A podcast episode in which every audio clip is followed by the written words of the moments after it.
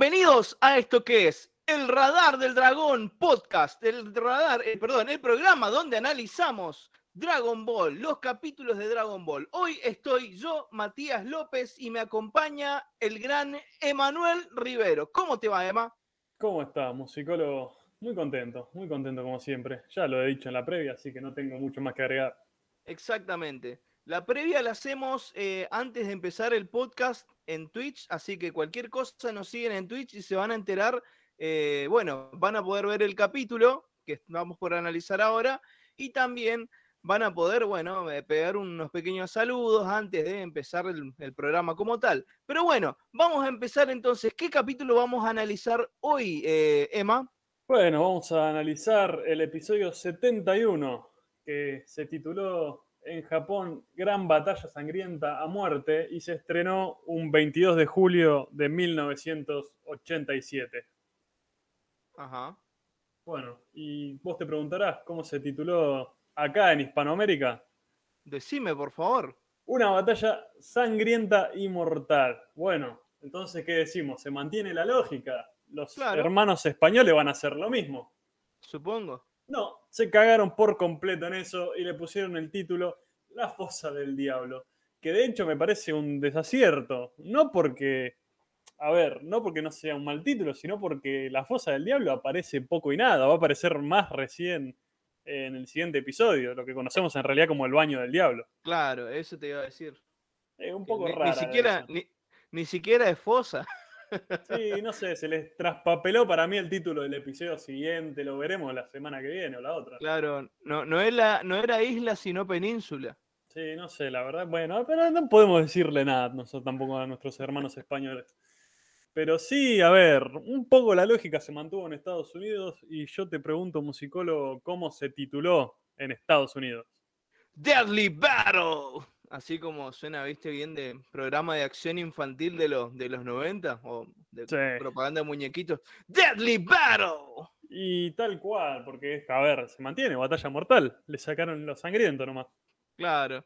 Y bueno, viste cómo censuran todo ahí en Estados Unidos. Eh, pero está la palabra deadly, o sea, no es tan censurado. Le sacaron la Claro. sangre nada más, es como que tampoco te quedaron a medias. Pero bueno, y adapta dos capítulos del manga, que en realidad medio, ¿no? Porque adapta el final del capítulo 100 y el principio del capítulo 101.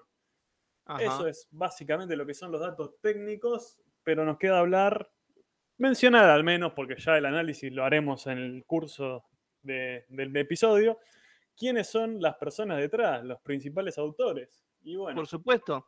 ¿Quién dirigió este capítulo, Emma? y uno que no tiene olvido ni perdón ya. Es como, se ha ganado el título del peor director de Dragon Ball. Y este episodio lo único que hace es reafirmarlo. Le acepto algunas decisiones, pero en lo que es la obra como construcción audiovisual es muy flojo este episodio. Y estoy hablando de nuestro amigo Minoru Okazaki. Que, a ver, Minoru Okazaki había, ya este es el episodio 12 de los 26 que va a dirigir de Dragon Ball.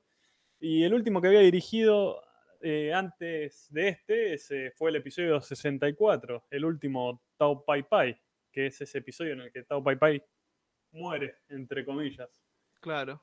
Y después tenemos como director de animación a Minoru Maeda, que este también va a ser su episodio 12 de los 23 que va a dirigir en cuanto a animación. Y también va a ser eh, el siguiente episodio después de, bueno, el 64, que había sido el último que había animado él. Lo que me hizo ponerme a buscar y me llevé la sorpresa de que parece ser una dupla eh, Okazaki y Maeda, porque si bien no han estado en todos los episodios que les han tocado juntos, sí han estado en la gran mayoría. Como que te dijera de los hasta ahora 12 episodios que dirigió Kazaki, Maeda animó 11. Claro. Entonces es como que es, un, es una mala dupla. Deberían Claro. separarlos. Eso te estaba por decir. No sé si vieron eh, lo de los pájaros volando cuando fue Goku ahí. Impresionante, boludo. He visto cartones moverse más rápido que eso. Sí, pero todo en general, ¿eh? es como. No solamente eso, tenés eh, a lo largo de la pelea de Yamcha contra el hombre invisible, es como me parece re floja la animación. Parecen frames muy estáticos, pegados uno atrás del otro. No me gusta cómo quedó. Es que sí, eh, algunos si se toma el trabajo, ¿no? Yo lo hice.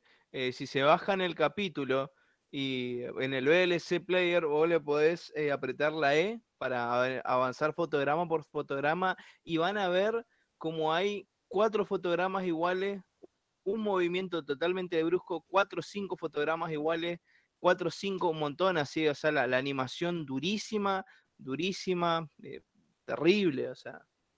Bueno, y acá Lautaro dice como las duplas de escritores de Los Simpson, algo así, porque a ver, acá no es tan habitual que coincidan director y director de animación. Sí, bueno, se da, se da, hay una tendencia, pero no es tan habitual como lo es con, con estos dos, ¿no? Hasta ahora yo no he visto un director de animación que coincida tanto con un director, por no decir que están juntos siempre. Claro.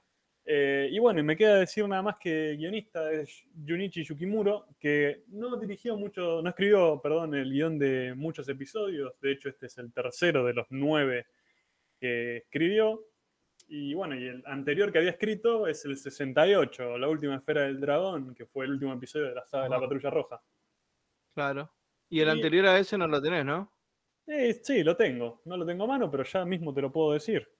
Eh, sí, a ver, el anterior fue el 64, el de Tao Pai Pai, justamente, donde coincidieron ah, estos tres. Y fue el primer episodio de Yukimuro como guionista de la serie. Mira vos, interesante, digamos. O sea, él es el que metió eh, la falopa de que eh, Tao Pai Pai se va um, en la Torre de Karin, digamos. Sí. Así que sí, pero igual, bueno, es como ese meme, ese grupo del fondo se me separa Totalmente. Pero bueno, a ver, eh, para mí igual lo mejor de esto, de lo que es dirección, animación y guion, se lo lleva al guion. Para mí Yukimuro está probado en general, porque hay, tomó algunas decisiones en lo que es el relleno que a mí me, gustaron. Hubo alguna falopea, pero yo, yo lo banco. Así que esto nos deja perfecto para ir a hablar en sí de lo que fue el episodio. Claro. Pero bueno. Sí, como Claro, el episodio que empieza con, bueno, eh, básicamente en el capítulo anterior habíamos quedado con, eh, bueno, Yamcha peleando contra el hombre invisible, no pudiendo pelear contra él, porque no lo veía. Entonces Krillin lo mandó a Goku a buscar a Bulma y a Roshi, que procede a secuestrarlos directamente. Sí, boludo, vos viste el grado de violencia que maneja Goku en este momento, pero es un pibe que necesita ayuda psiquiátrica, boludo. No solo se contentó con matar a decenas, a centenas de soldados, sino que de repente le pintó destruir el vehículo en el que iban viajando y llevárselos a la fuerza a Bulma y a Roshi. Boludo, no sé qué le pasó a Goku en ese momento. Y encima casi, casi provocando la muerte de, de Ulon y de Lunch, o sea.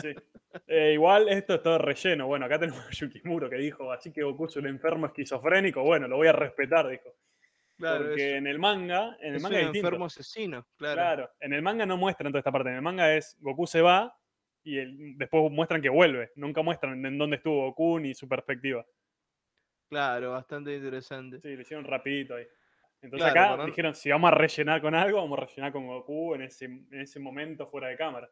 Sí, no, un momento, digamos, horrible, horrible, horrible en cuanto a lo que es la, animación. Creo que les pasó unos frames. Eh, ahora no tengo justamente instalado porque volví a instalar el Windows y todas esas cosas en mi computadora y instalo el, el Discord y les paso los frames horribles que vi, digamos, tan mal dibujados que, que por Dios, por Dios.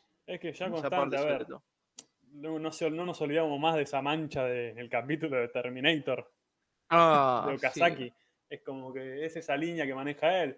Y tendría que buscarlo, pero seguramente estaba Maeda a cargo de la, de la animación, así que podemos asegurar casi con seguridad, sin pruebas, pero con seguridad, que Maeda es pariente de alguien, no sé, debe ser el, el yerno de Nishio, ¿viste? O alguien de ahí. ah, perdón, aprovecho para saludar a Eduardo, que se saludó en el chat. ¿Cómo estás, Eduardo? Bienvenido. Eduardo, ¿cómo te va? Eduardo, para, les cuento que Eduardo estuvo en nuestro último especial en el que hablamos sobre la patrulla roja, así que bueno, después de, escuchar el podcast acá en vivo, pueden escucharlo después en YouTube. Nos buscan como el Radar del Dragón Podcast. En fin, eh, el hombre invisible, ¿qué tenemos para contar sobre el hombre invisible como, como rival, ¿no? De, de Yamcha en este momento. Sí, porque un poco habíamos ahondado en el personaje este Drácula Man, viste, que, que nos había mostrado el episodio anterior. Y bueno, acá podemos primero decir alguna curiosidad sobre El Hombre Invisible, que en japonés el nombre que le ponen es Suke-san, que es un juego de palabras de Sukeru, que significa ser transparente. Y así que acá mucho más no podrían haber hecho con el doblaje, ya lo podemos discutir después, pero es como, le decían, acá le dicen todo el tiempo, che, invisible, es como, está bien, está bien. Después otra curiosidad, bueno, el concepto de hombre invisible en sí encuentra su origen en la novela de 1897, escrita por H.G. Wells, que la obra, bueno, después fue adaptada en muchas ocasiones en la pantalla grande en el cine, en la cual podemos mencionar algunas. Está El hombre invisible de 1933, dirigida por James Well. Eh, después tenemos El hombre invisible regresa de 1940, dirigida por Joe May. Protagonizada por, por Vincent Price. no olvidemos mencionar a Vincent Price. Es verdad es un clasicazo. Todas estas son unos clásicos. Incluso El hombre sin sombra es alguien, por lo menos de mi infancia, que la recuerdo mucho y me daba miedo ese momento en el que se convertía en hombre invisible de Kevin Bacon. Uh, sí. Y la última, la más reciente que tenemos, es El hombre invisible de 2020, dirigida por Lake Wennell, que fue, bueno, eh, El hombre invisible fue interpretado por Oliver Jackson Cohen y y también protagonizada la película por Elizabeth Moss, gran actriz de Mad Men, eh, también de, de Handmaid's Tale. Así que es una entretenida película esa última. La vi hace muy poco y la verdad no es mala. Pero todas estas no adaptan fielmente la novela de Wells. A ver, cada uno simplemente toma el concepto y lo adapta como quiere. Claro, y no olvidemos también el tema de Queen. Invisible Man, el que estábamos escuchando hoy en la previa. Es un concepto muy usado una y otra vez, la del hombre invisible. Así que bueno, ahora hablemos el, en sí del personaje acá en Dragon Ball, que no tiene mucha participación. De hecho, creo que después de este episodio nunca lo vamos a volver a ver jamás. Jamás de los jamases. incluso nos dio un relleno eh, Yukimuro. De 8 ahora no lo estamos viendo tampoco. Ah, sos re gracioso. Por supuesto, soy el rey de la comedia. Eh, y bueno, acá Lautaro dice, me dijeron que está buena la del 2020. Sí, te lo acabo de decir yo, Lautaro. A ver. Y bueno, acá Eduardo dice, recuerdo desbloqueado con el hombre invisible de Kevin Bacon. Sí, que no era el hombre invisible, era el hombre sin sombra, como bien dice el título. También tenemos en The Voice, que está el hombre invisible, que en realidad se llama ahí translúcido. Claro. Y bueno, acá Leti pasa a decir aguante My Tale. Y sí, es una buena serie. A ver, yo tengo mis, temas con esa serie, pero no vamos a hablarlas acá. Claro, no, para eso lo vamos a, a ver cuando, cuando Emma se transmite a todos los capítulos de Handmaid's Tale. No, no. su Twitch. Son re largos encima de los episodios. Ah, porque gente, vuelvo el 17 de septiembre, 8 y media, voy a estar con invitados, con sorpresas, con de todo voy a volver. Voy a volver voy a gastar el presupuesto de un año de transmisiones esa noche. Así que sábado 17 de septiembre vuelvo en mi Twitch que es EmaGRB. Por favor, síganlo a, M, a EmaGRB porque es es tremendo su canal, me encanta, tiene mucha info muy copada. Es más, síganlo también en, Instagram. En Instagram vi que estás eh, publicando contenido muy copado también. O sí, hago análisis de, cine, literatura, música, también de juegos y cómics prontamente. Vi lo de, lo de los planos, digamos, lo del plano del día es una sección que me encanta, me encanta. porque en mis historias todos los días subo un plano elegido de una película, de una serie, de un anime, del que me pinte en el momento. Claro. Qué lindo, che, ¿no? Es muy lindo eh, el, eh, el, el, IG, el Instagram de nuestro amigo Emma. Sí, el Instagram es EmaGRB 1.0. Exacto. Eh, Estamos hablando del hombre invisible, perdón. Exactamente, en el hombre invisible. Bueno, a mí lo que me pareció interesante es como, bueno, en verdad el concepto del hombre invisible tampoco ya nos serviría más en este momento, ya que Después con el tema de poder sentir el ki, como que se, no, tiene no tiene mucho sentido ser visible o invisible, digamos. Claro. Pero me parece interesante eso de que Yamcha empieza a utilizar el, oído como estrategia para poder encontrarlo a, a. ¿Cómo es? Al hombre invisible. Al hombre invisible, exactamente. Sí, ¿por qué me olvido el nombre del hombre invisible? Es. Eh, ya, ya estoy teniendo bastantes cortocircuitos ya esta semana. Bueno, como te iba a decir, eh, me pareció, o sea, no, no, no lo vi en latino, pero en japonés, el momento de la estrategia de Uranai Baba de cantar, cuando canta en japonés, me pareció algo tan insoportable, tan horrendo. O sea, ya de por sí medio que es medio imbancable la voz de Uranai Baba en japonés, pero el, el momento en que empieza a cantar, por Dios. Sí, boludo, porque a ver, ya lo dijimos eh, la transmisión pasada, la, voz de, de, vieja, no de vieja, de viejo choto que tiene Uranai en japonés es horrible. A ver, está bien para el papel del personaje que cumple, ¿no? Pero es como, ay, la querés matar, boludo, te, como que te hace, te sentís, te volvés viejo escuchándolo. Claro, te sentís mal, se siente mal, no te gusta, es feo.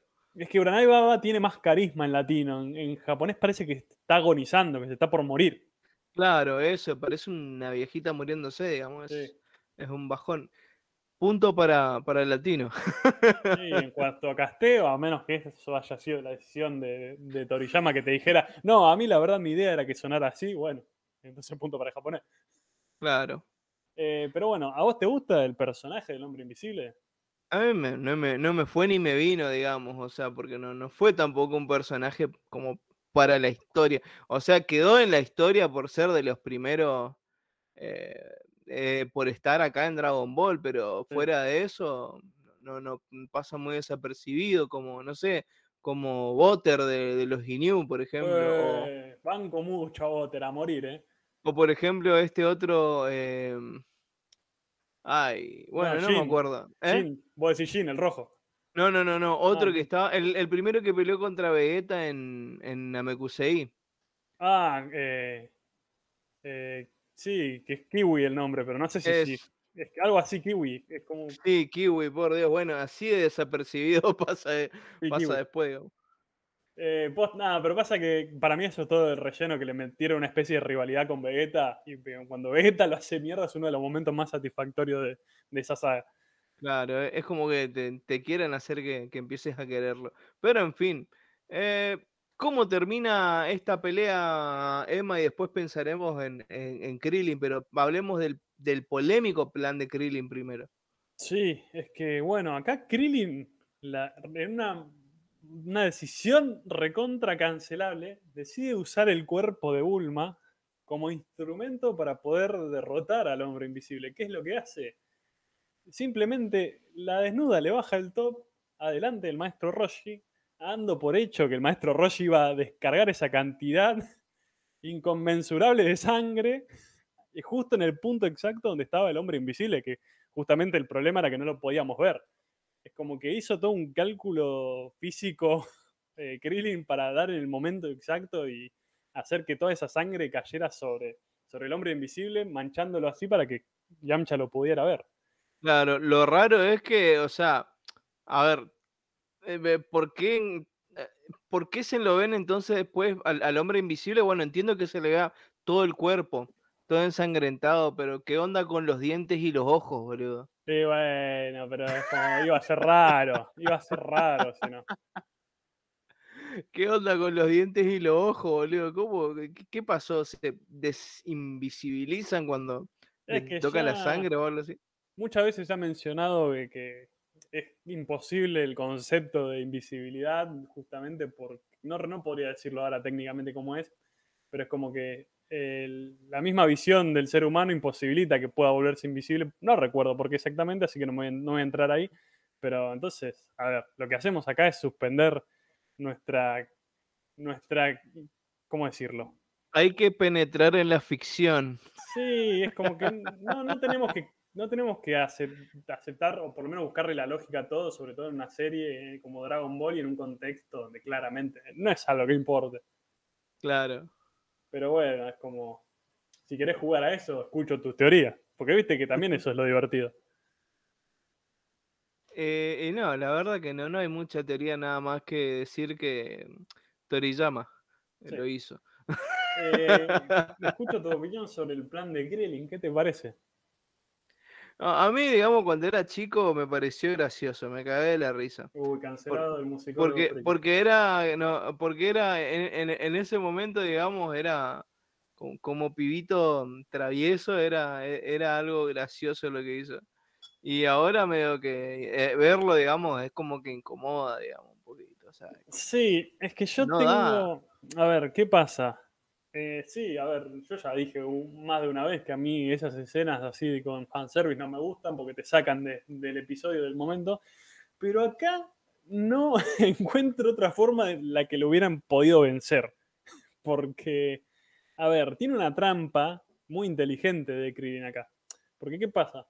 Ponele que Krillin le decía a Goku, en lugar de traer a Bulma y a Roshi, eh, tráeme un balde de pintura. Claro. Si Krillin agarraba el balde de pintura y le tiraba al hombre invisible, Uranai Baba podía interpretarlo como hicieron trampa porque lo llevaron de afuera. Claro. En cambio, acá lo que hace Krillin es que sea un accidente planificado, ¿entendés? Entonces, técnicamente es un tecnicismo, técnicamente no es trampa, porque es como yo simplemente le bajé la ropa a Bulma y, o casualidad, el maestro Roshi se, eh, se sangró por la nariz, ¿entendés? Ah, está buena esa también. Por eso es como que es cancelable, pero no encuentro una mejor manera de que lo puedan haber resuelto.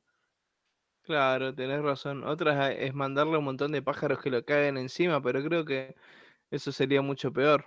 Sí, no, no sé. A ver si alguien tiene alguna teoría de cómo una, una mejor estrategia que esa y menos cancelable, yo lo escucho. A mí no Claro, de, de última lo dicen en los comentarios después, digamos, qué estrategia se les ocurre para ayudar a, a Yamcha contra el hombre invisible. Que viste que Krillin, ahora sí, Krillin eh, ahora tomó otro rol después de haber perdido la pelea. Después de haber perdido la, después de haber perdido la primera pelea. Sí. Krillin toma el rol de director técnico, ¿viste? Empieza a meter lo que es la parte, la parte estratégica.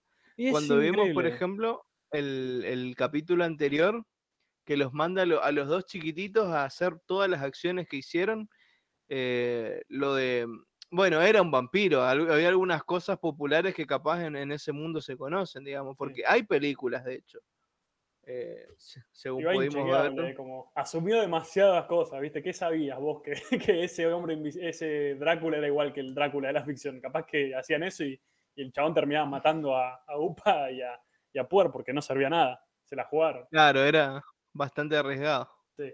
Eh, acá, bueno, leo los comentarios que nos, eh, nos salteamos bastante. Eh, bueno, acá te están cancelando por eso de que te encanta esta escena donde utilizan a Bulma. O, la te, o te encantaba de chico. O sea, acá dijo, no, musicólogo, se me cayó un héroe, dice Lautaro. Lautaro también dice, en el manga ese momento es mucho peor. Y es verdad, porque en el manga es un panel bastante grande y mucho más explícito, porque es como acá, acá es un frame de una milésima de segundo que lo tenés que pausar en el momento justo. Y en el manga no, el manga está bien detallado y todo. Por eso es como que acá tomaron la decisión de Okazaki dijo, no, yo no quiero esta mierda en mi, en mi episodio, vamos a hacerlo pasar rápido. Claro. Eh, bueno, acá el autor dice, Krillin aprovechó el vacío legal, tal cual. Y acá eh, Franco nos dice un- una opción que dijo, Yamcha se podía autoflagelar hasta desangrarse y habría obtenido el mismo resultado. Bueno, en- esa es una buena, pero no es, no es necesario que se mm, desangre. A ver, eh, en The Voice, en- es uno de los primeros episodios, para pelear contra este hombre invisible, eh, el tipo lo que hace, viste, está peleando con él y entonces empieza a sangrar y le escupe sangre en la cara, viste. Entonces no, no lo tapa por completo, pero sí lo ve donde está. Claro, esa puede ser una. Sí, igual, si bien tiene la voz del mismo actor de doblaje que la de Shiryu, tampoco es que va a actuar como hace Shiryu, viste, que, que se desangra, se arranca los ojos y se, Claro. se revienta todo, digamos, en el medio de la pelea con tal de ganar, viste, que, que es algo bastante loco. ¿Cómo era el...? perdón, ah, creo que no me acuerdo si Lautaro o quién había preguntado quién era la voz en el doblaje de, del hombre invisible. Es Ricardo Gil, nuestro querido Ricardo Gil. Ah, Ricardo Gil. Claro, bueno, yo ni lo escuché. Yo sé que Yamcha tiene la voz de, eh, creo que es de Ricardo Mendoza, que es el que hacía justamente Seto. Shiryu. Y Seto Kaiba. Shiryu y Seto Kaiba, por supuesto, digamos. Acá Bueno. Sapo dice, Yamcha se puede sacar la remera y tirársela encima. Sí, pero el chabón al toque se la puede sacar también. Claro, es el- ese es el otro tema. Eh, y bueno, eh, entre otras cositas que tuvimos en el capítulo, tuvimos una gran revelación, que en ese momento no sé si era tan grande la revelación, yo no, no, no me quedé impactado cuando era pibe, cuando, cuando lo vi, es como que lo vi como una cosa No, más no es- nomás. Es un, un giro nada más que no altera para nada el argumento. Pero da algunas explicaciones. ¿De qué estamos hablando? De cuando se revela que Uranai Baba es la hermana de Roshi. Que, a ver, lo único que podríamos decir que tiene sentido es el por qué Roshi los mandó a, ver con ella el tema de la esfera que, que les falta, ¿no? Pero después no hay mucho más, porque no condiciona para nada la trama ni ahora ni a futuro. Simplemente está bueno igual la interacción que tienen ellos dos como hermanos. Claro. Capaz para añadirle un poquito más de, no sé, de sabor al, al anime, digamos. Sí, porque además como que profundiza un poquito, le da un poquito más de trasfondo al personaje. Claro. Eh, y, una cierta rivalidad, digamos, de verla ahí tanta caña que es un, es un de risa. Sí, es muy lindo todo ese momento, che, loco, devolverme la plata que te presté hace no sé cuántos años. Hace 30 años, lo, bueno, no sé cómo estará en latino, pero le dijo 10 ceni ah, hace en, 30 años. En latino dice un dólar. Cambia de moneda a más no poder, Claro. Sí, pasa, lo que pasa es que, boludo, a ver, hay una diferencia entre 10 millones de miserables pesos y un dólar. Ah, no sé, para mí es punto triple, punto triple para el latino. punto premonitorio. Sí. Eh, bueno, acá Franco dice, la familia de los personajes en Dragon Ball casi siempre son desconocidas y es una cagada. Sí, a ver, igual siempre que tengan algo que aportar, el dato de que sean familia está bueno. Ahora, simplemente aportar por aportar tampoco nunca, nunca bueno, pues si no le terminan dando datos irrelevantes, viste, que puede resultar un poco denso si no aporta algo a los hechos que estamos viendo. Acá es lindo. Como la familia de Yamcha. No, Yamcha no tiene familia. por eso te estoy diciendo. Por eso, por eso nació de un huevo. Claro. el enemigo, el enemigo de la próxima saga del manga va a ser el padre de Yamcha. Ojo sí, que si nos escucha Toriyama, lo agarra. Entonces era capaz de meter algunas cosas así, ¿eh? ¿eh? la gente lo compraría. y bueno, eh, hay una escena, o sea, cuando están por pasar a la siguiente pelea, eh, primero a Yamcha lo mandan a entrar por una puerta para que él suba por unas escaleras hacia lo que es, bueno, el baño del diablo. Pero mientras tanto, Uranai Baba se los lleva a los otros que vayan de espectadores y a Goku lo hace entrar en donde? En una habitación secreta. Sí, que todo esto es un rellenazo. No pasa nada de esto. A ver, solamente tenemos a los pibes entrando al Palacio de Uranaibaba. Siguiente escena, está Yamcha ahí en el baño del diablo y todos mirando contentos, nada más. Claro. Lo que se me hizo raro, o sea, y acá, bueno, tuvimos el momento de la prueba, que eh, Uranai Baba le dijo al hombre invisible que le traiga un montón de comida, un montón de, jamones, creo que serían, eh, a Goku. Y Goku se los empieza a morfar y Uranai Baba lo que hace es eh, tira un cordel donde caen un montón de ladrillos del techo. Y Goku, súper despierto, con su súper reflejo, agarra y, patea y golpea todo, digamos, y después vuelve a comer como si nada. Como una especie de prueba para ver qué tan grosso era Goku. Lo cual se me hace bastante raro. Porque en su puta vida lo vio, lo vio pelear a Goku, digamos. No, no, no, no, tiene sentido. Creo que ni siquiera escuchó lo de la patrulla roja. No, pero qué sé yo, en algún momento, en el episodio anterior, Yamcha dice, le dice a Goku ahí adelante una yo soy más débil que tú, eh, como vos vas a ser el último recurso si yo pierdo, ¿viste? Algo así. Y algo, ah, y, porque, y pará, y perdón, porque también tenemos eh, esta escena cuando están entrando, Roshi le dice a Baba, él es mi discípulo. Entonces como que eso capaz que le quedó resonando a este pibe es el discípulo de Roshi, vamos a ver qué onda. Sí, también puede ser. Eh, igual yo pienso, de esa escena pienso dos cosas. Primero, cómo lo negrea al hombre invisible. Lo tiene no solamente de peleador, sino también de cocinero y de mozo. Y segundo, ¿cómo, qué, qué, arriesgado tirar todos esos ladrillos? Te, como que te haces mierda todo, ¿viste? Si te rompe toda la casa. Claro, los platos, todo, pero si cobra 10 millones de cenis, fácil poder reponer una mesa, boludo. Sí, Lo que sí es que vi que, te digo la verdad, una cosa que como que me pareció raro es que eh, arriba de la mesa había un montón de carne, boludo. Pero Goku no tenía nada para tomar. Como por ejemplo, unos ricos cafecitos como eh, lo que nos donaron acá los hechiceros. Hernán Furia, Ricardo Olivera, Eduardo Coronel, Sapo 16 bits, Robert Gutiérrez, Doctor Robert, Juan Manuel Herrera Sierra y Jim Sala, que aparecen acá en nuestra dichosa gráfica. Pero ¿cómo hay que hacer, Emma, para aparecer en la gráfica? Y bueno, tenés varias maneras. Una es donar cafecito a cafecito.app barra radar del dragón. Otra es donar bits acá, suscribirte. Y si no, también puedes donar a coffee.com. Perfecto. Y bueno, esas son las posibilidades que tienen para ayudar a nuestro, a nuestro podcast, para seguir creciendo. Y obviamente todo lo que venga va a ser en beneficio de mejoras en, lo que es la transmisión. Así que si no les gusta la transmisión es culpa de ustedes. Claro, ustedes que no nos dan la suficiente plata. Ratas. bueno, y acá es donde todo se va a la mierda. Guiño, guiño. Sí, pero antes de eso, yo quiero decir algo más con respecto al relleno. a mí me gustó el relleno de Uranai Baba, ¿eh? Ajá. A mí me gusta la idea de Uranai Baba de quedarse con Goku. es como que eso no está en el manga y como que le mete un, tema más a esta saga tan corta, porque si no era todo, viste, pelea, listo, ganamos, ya está. Y acá la idea de, de Uranai Baba quiero hacerme con, Goku, porque, a ver, estamos viendo claramente que ella eh, ama el dinero, ama justamente ver peleas y es como que tiene una colección de, peleadores y es como que yo me veía esa idea de como verse tentada por alguien tan fuerte, ¿viste? O que lo haya interpretado ella a primera vista, ¿viste? Y después lo corroboró con esta, con esta prueba que le hizo diciendo quiero tenerlo entre, en mi grupo. Es como que está buena. A mí me gustó, me gustó ese detalle. Después van a quedar en la nada, pero como relleno, así como contenido original, no me parece malo. Bueno, Lautaro Itadori opina lo contrario. Y bueno, Lautaro puede opinar lo que quiera. Acá Sapo dice, yo estoy leyendo el manga y se resuelve todo en un tomo. Sí, es recortita esta saga. Sí, totalmente. Bueno, pero no nos spoilees nada, Sapo, ¿eh? no, por favor. A ver, ¿qué es lo peor que puede pasar? Que aparezca un personaje que no nos esperemos. Claro, exactamente. alguien muy importante para, no sé, por poner un ejemplo aleatorio de los que tengo en la mente de Goku, no creo.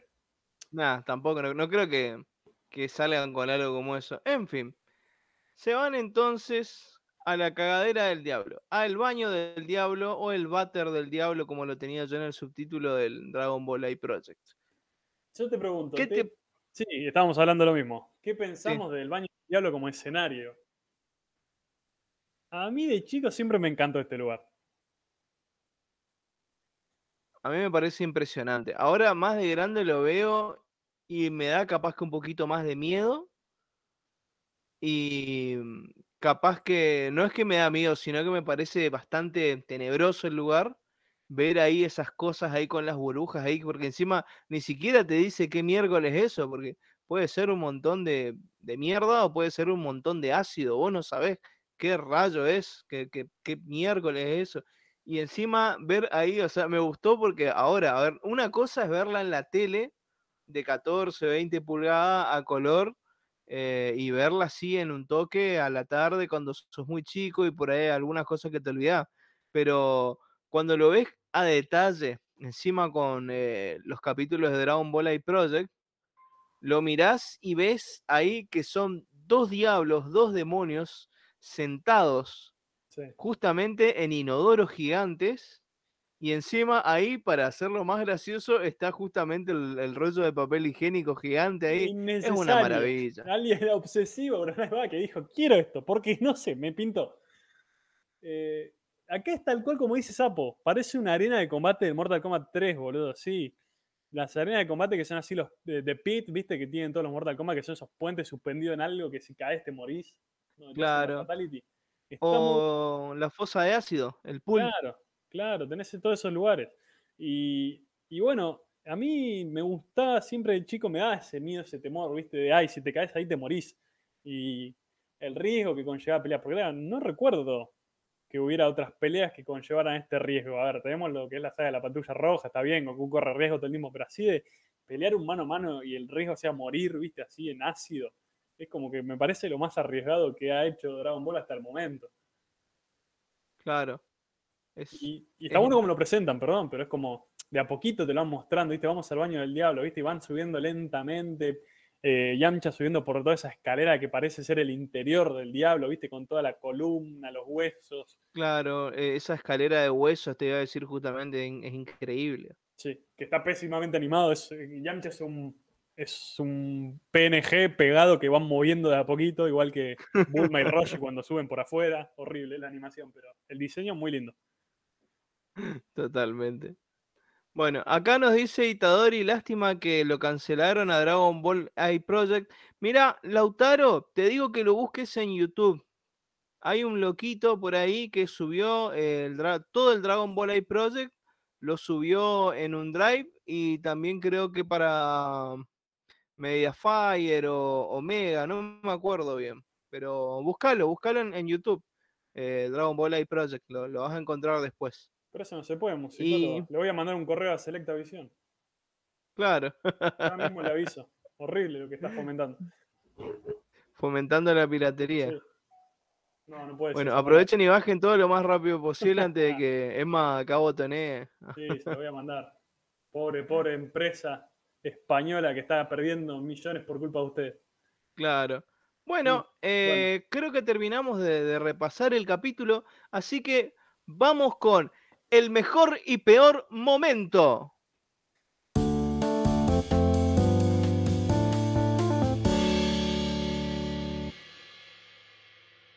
A ver, Emma, decime vos, ¿cuál te parece que es el mejor momento? El mejor momento, ninguno. Ninguno. No sé, la verdad que me costó. Mirá que estuve viendo un rato y podría decir esto y esto no, pero ¿sabes qué voy a elegir? Y va a ser algo todo en latino. La canción de Uranai Baba, porque es una canción que me la escuché muchas veces de chico y nunca me la olvidé. O sea, sin ver Ah, este episodio, ponerle que hace, no sé, cinco años que no veía este episodio, pero esa canción me la acordaba de memoria, el tono de Uranai Baba, en latino. Por eso es como, amo esa canción de vieja chota que tiene para cagarle el plan a Krillin. Así que, a Krillin no, perdón, a Yamcha. Eh, por eso yo elijo mejor momento la canción de Uranai Baba. Claro, yo justamente eh, no escuché la versión en latino. De hecho, eh, cuando estaban pasando acá el capítulo, lamentablemente tuve que ir a hacer eh, un mandado urgentemente y me lo perdí.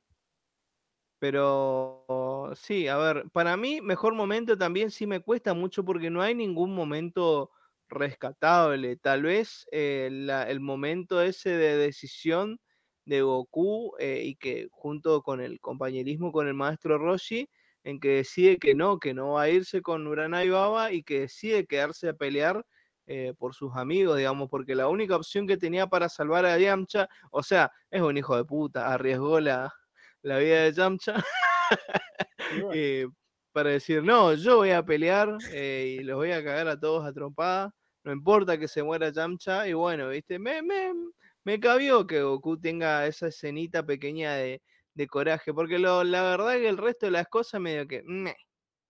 bueno, a ver, ya vamos a ver cómo se va a resolver en el siguiente episodio. Tal vez, tal vez Yamcha murió por culpa del egoísmo de Goku, que ya no solamente ha demostrado ser un monstruo, un asesino despiadado, sino también alguien que se caga por completo en sus amigos. A menos que el episodio que viene nos demuestre lo contrario. Ya lo veremos qué pasa con Yamcha. Claro, Bueno, acá están diciendo sus momentos favoritos. Acá, bueno, eh, Sapo dijo, la presentación de, de la arena de Mortal Kombat 3 es un buen momento. Y también Claro. menciona otro, que también yo pensé también en poner ese momento, que es el de, que tenemos acá en nuestra, en nuestra miniatura, la del Roga Fufu Ken. Ese momento en que hace la- el ataque, la técnica, Yamcha también está bueno. Es como que se viene el momento de, ahora vas a cagar, hijo de puta. claro. Ahora te voy a hacer cagar para adentro. Sí. Eh, y bueno, yo te pregunto, musicólogo, el peor momento. Uh, peor momento. Y está difícil porque está muy peleado, boludo. Para mí está. Eh, sí, el momento cancelable puede ser obvio, pero a mí, por ejemplo, no me gustó eh, para nada lo que fue la secuencia de la escalera. boludo. O sea, visualmente me pareció re- una reverenda porquería. O sea, Sí, boludo, pero es lo que te digo yo, vos te aparecen imágenes estáticas pegadas que van moviendo de a poquito. Queda, no, no se ve movimiento en los personajes, se ve horrible. Una lástima. totalmente. ¿Y Eh, vos sí, cuál decís cuál es el tu peor momento? Mira, no elijo el momento cancelable por el simple hecho de que tomaron la decisión de hacerla pasar rápido. porque como dijimos ya, en el manga es mucho más detallado y acá como que se la sacan de encima rápido. Hubiera sido mejor que, no sé, que mostraran a una de espaldas o algo así, qué sé yo, pero es, es lo mismo, tampoco nos vamos a andar quejando de todo. Claro. Así que para mí el peor momento es que yo sabes que iba a pensar ese mismo, el de la- las escaleras, porque queda muy feo. Pero no, es como, voy a elegir el momento de- del rellenazo de Goku yendo a buscar a Bulma y a Roger, ¿viste? Porque, a ver, un poco lo resignifican, pero no me aporta nada. Ahí te robó mm, Itadori. Lautaro sí. Itadori. Está perfecto, está perfecto. El momento de Goku psicópata. Pero es un psicópata. ¿No te gusta el momento de Goku psicópata, Lautaro? No te gusta Dragon Ball, porque es prácticamente toda la serie. De hecho, ahora en el final de Dragon Ball Super nos van a revelar que todo fue un sueño de Goku. Sí, que lo Después- internaron después de esta saga. Claro, después de que mm, drogarse con la. de empedarse con el agua ultra sagrada. Franco le decían. Claro. Bueno, Claro. dicho esto, musicólogo, vamos a las traducciones. Traducciones entonces.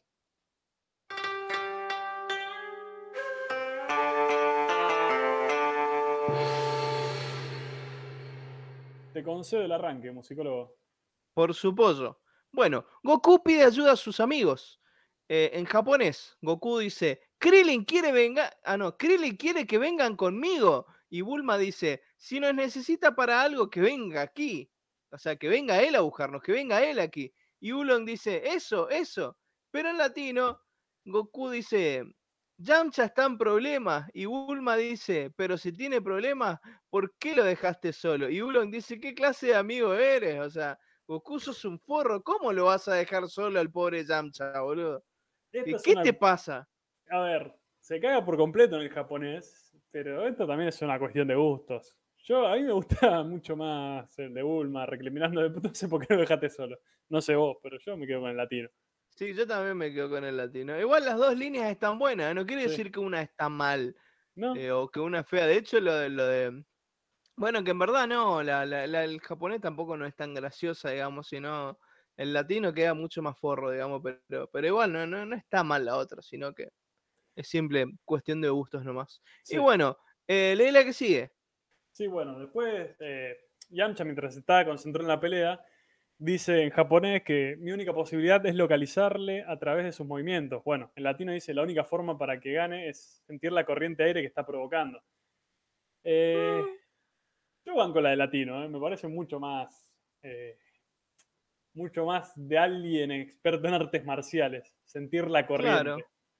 Sentir la corriente. Está bueno, está interesante. A mí me gusta también. Eh, Y bueno, un toque poético también. Está bueno. Sí, sí, sí. y la traducción de la canción de Uranabe Baba es Sí. muy fiel. No sé si es para puntos, sino. ¿O Mirá. vos qué decís? Yo digo que es punto doble para el latino. Porque la canción en latino está muy bien. Es muy buena la canción latino. Al punto te digo, yo me la acuerdo de memoria. Me la acuerdo de memoria esa canción. Nunca me la pude sacar de la cabeza. Cada tanto así estoy haciendo cualquier cosa y viene la canción de Uranai va a mi cabeza.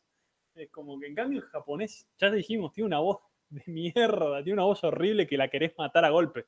Eh, Sí, no. eh, doble punto por hacer bien el laburo y, y punto en contra a los japoneses. sí, gran laburo de actuación. Pero bueno, Totalmente. Y bueno. Te escucho. La siguiente. Bueno, Yul, eh, Yulma. Bulma ve a Yamcha, pero no ve a nadie más con él. Y entonces en japonés dice, ¿se puede saber qué haces Yamcha? ¿Dónde está tu, tu adversario? Le dice en japonés. Y en latino le dice, ¿qué estás haciendo Yamcha? ¿Dónde está tu compañera de danza? Yo la banco, me gustó el tono además en el que le dice Bulma le grita así como chicaneándolo, medio enojada. Yo banco, yo banco para latino esta. ¿eh? Otra. Eh, ojo que está ganando por goleada latino, ¿eh? No, pará, Sí. ya lo mufaste. Ay, Dios, vale que se mantenga, si no, no me acordaba de vos, musicólogo. Güey, porque más bien la- acuérdense de Brenda. Brenda está haciendo buen laburo por ahora. Dale, Brenda, que nos está remontando acá el, el- el barrilete. De a poquito le están dando lugar a Brenda para opinar para mí. Ah, esta es muy importante. Léela, por favor, Emma. Léela, por favor. Es muy importante. Sí, bueno. eh, en latino, y esto, ay, Dios, es tan buena que le daría punto, pero es simplemente están haciendo el trabajo. ¿A qué me refiero? Es que es por primera vez Yamcha menciona el Roga Fufuken. Es como. Para mí es punto homenaje. Sí, punto homenaje, porque suena muy bien, boludo. Suena muy bien. A ver, es como. ¿Qué podemos decir? Eh, no se me ocurre, a ver. La voz de, de, Ricardo Mendoza diciendo Roga Fufuken es de las cosas más icónicas de toda la franquicia de Dragon Ball. Es como. A mí me encanta como lo dice. Por eso yo le doy un tremendo punto. Sí, para mí es punto también para, para el laburo de Brenda también, ojo. ¿eh? Sí, que de a poquito están metiendo las técnicas originales, por suerte, que ya lo vamos a ver con todo en el Bukai Tenkaichi 22, porque vamos a tener a Tenshin Haya y Amcha, que son una máquina de largar técnica. Sí, ¿no? Y todo en japonés, eh, como Kamisama manda. Por eso, es como, imagínate lo que hubiera sido con los libretos de guion anteriores, el Bukai Tenkaichi 22 con Tenshin Han, boludo. Claro, por ejemplo 10.000 a 0 perdía el segadora. Sí, boludo. Lo, lo veíamos solo en japonés a partir de entonces. Claro, una cosa así. Y bueno, eh, Baba le hace algunos comentarios a su hermano Roshi a quien no ve hace tiempo. En japonés le dice, ¿sigues perdiendo el tiempo en tonterías? Ya veo que sigues igual de pervertido. Y en latino dice, ¿Todavía sigues jugando en la ruleta o ya cambiaste de vida? ¡Ué! Ese quemo que vino ahí, boludo. Es que, a ver, me encanta la chicana de seguir jugando a la ruleta, pero acá. Ay, me, duele, pero hay que darle al japonés porque dice, veo que sigue siendo un pervertido por la escena de Bulma que acabamos de ver recién. ¿Entendés? Bueno, está bien. Por continuidad vos decís. Y sí, porque tiene sentido, ¿viste? Como. es muy buena la, la ruleta, ¿eh? Pero, pero bueno. Así que bueno, eh, luego, bueno, después de que se entera del parentesco entre eh, Uranai Baba y Roshi, Krillin sugiere acabar con las peleas, ¿viste? Y Bulma en japonés dice, eso, después de todo es tu hermana. Y Puar dice, ahora podemos evitar estas luchas sin sentido. En cambio, en latino Bulma dice, sí, maestro, los hermanos siempre se llevan bien. Y Puar dice, por la cara que tienen, no creo que se lleven bien. Puntazo para el latino. Obvio. Muy bien acertado, digamos. Eh, y encima queda bastante bien, digamos, con lo que ya venimos viendo. O sea, no, no, no, no queda fuera de lugar. Por más de que no sea la traducción exacta, eh, justamente es muy coherente con las escenas que venimos viendo. En fin, Roshi le pide guita a la hermana y le recuerda las antiguas deudas. Sí. Y le dice en japonés, ¿y cuándo pensás devolverme los 10 cenis que te presté hace 30 años? Y en latino dice, ¿Qué pasó con el dólar que te presté hace 30 años? ¿No me lo vas a pagar? Ajá, es que, vamos a ver.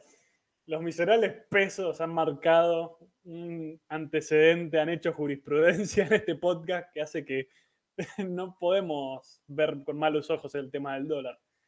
Pero eh, ha, vuelto toda una cuestión de gusto. Es una falta de respeto para los primeros podcasts, pero. Claro, exactamente. Y bueno, que no sé, esto es, se lo dejo a su criterio, musicólogo, yo me lavo las manos.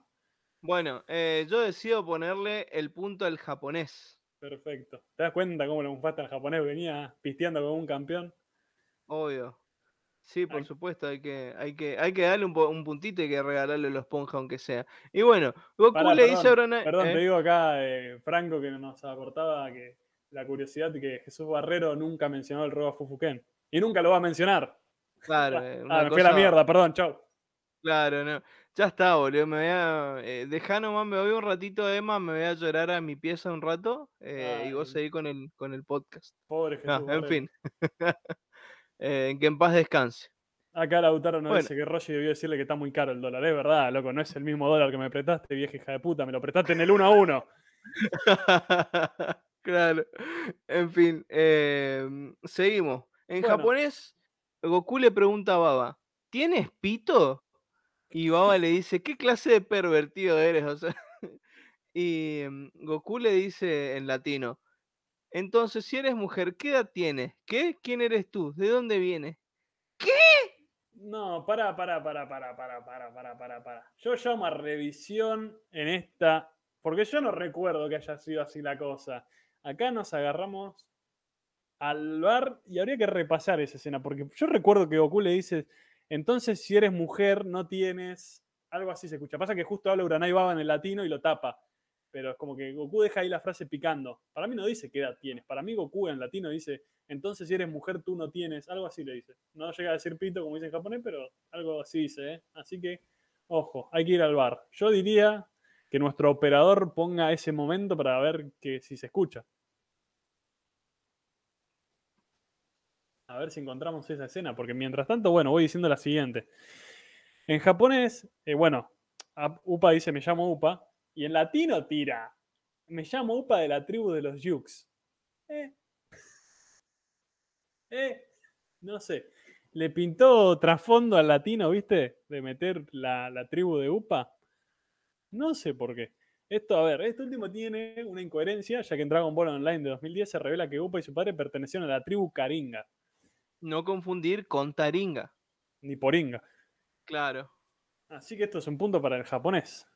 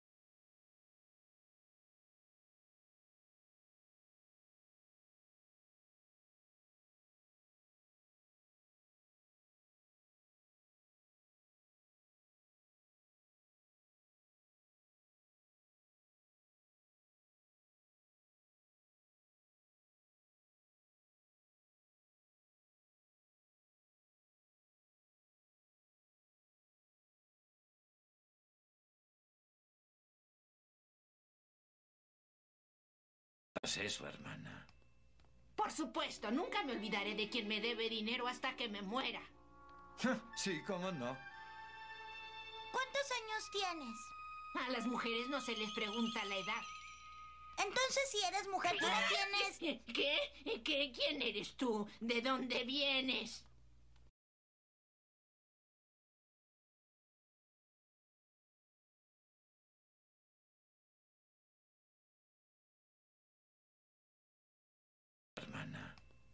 Por supuesto, nunca me olvidaré de quien me debe dinero hasta que me muera.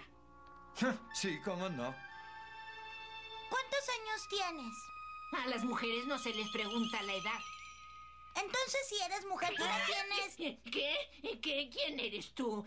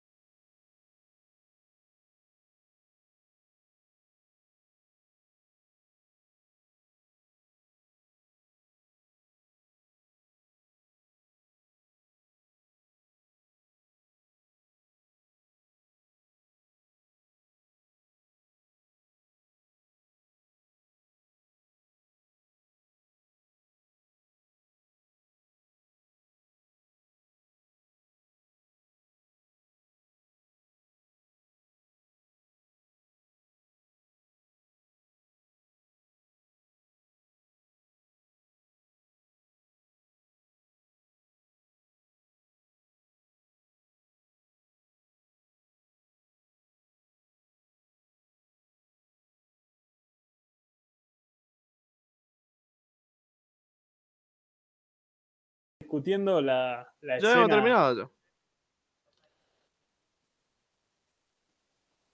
Bueno, no sé, la verdad que es un, un mamarracho esto lo que está pasando, pero bueno. Estábamos discutiendo la escena del japonés y el latino, esta es la que en, en latino dice, entonces si eres mujer tú no tienes. Yo digo que para mí, está viendo toda la tepetización que tuvo la serie, cambiándola por cosas sin sentido y chistes malos o incoherencias, acá respetaron en la medida de lo posible Y por eso yo no le pondría un punto en contra al latino. Porque, a ver, tienen ciertas restricciones que supera el doblaje. A ver, hay una bajada de línea diciendo lo que puedes poner y lo que no. Y acá es como que pusieron hasta donde pudieron.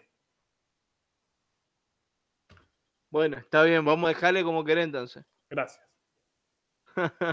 bueno, eh, vamos a las tablas.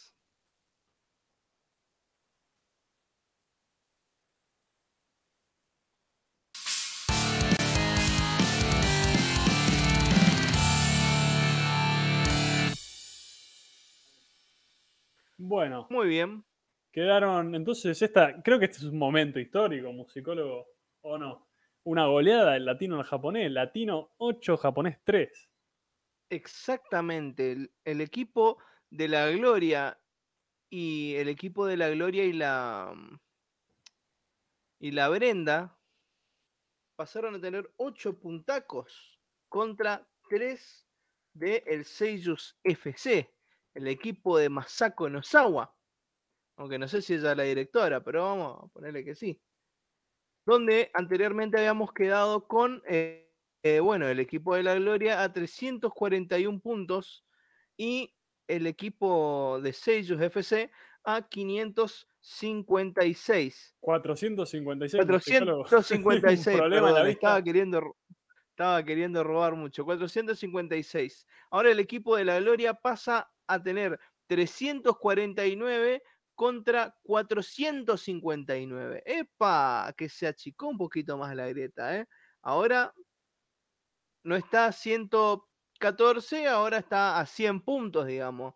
Eh, bueno, Sí. a 110. Claro. Eh, al- alguito creció, eh, está- estamos yendo, estamos yendo. Vamos, vamos a ver cuando llegue Carlos II. Yo tengo fe a Carlos II.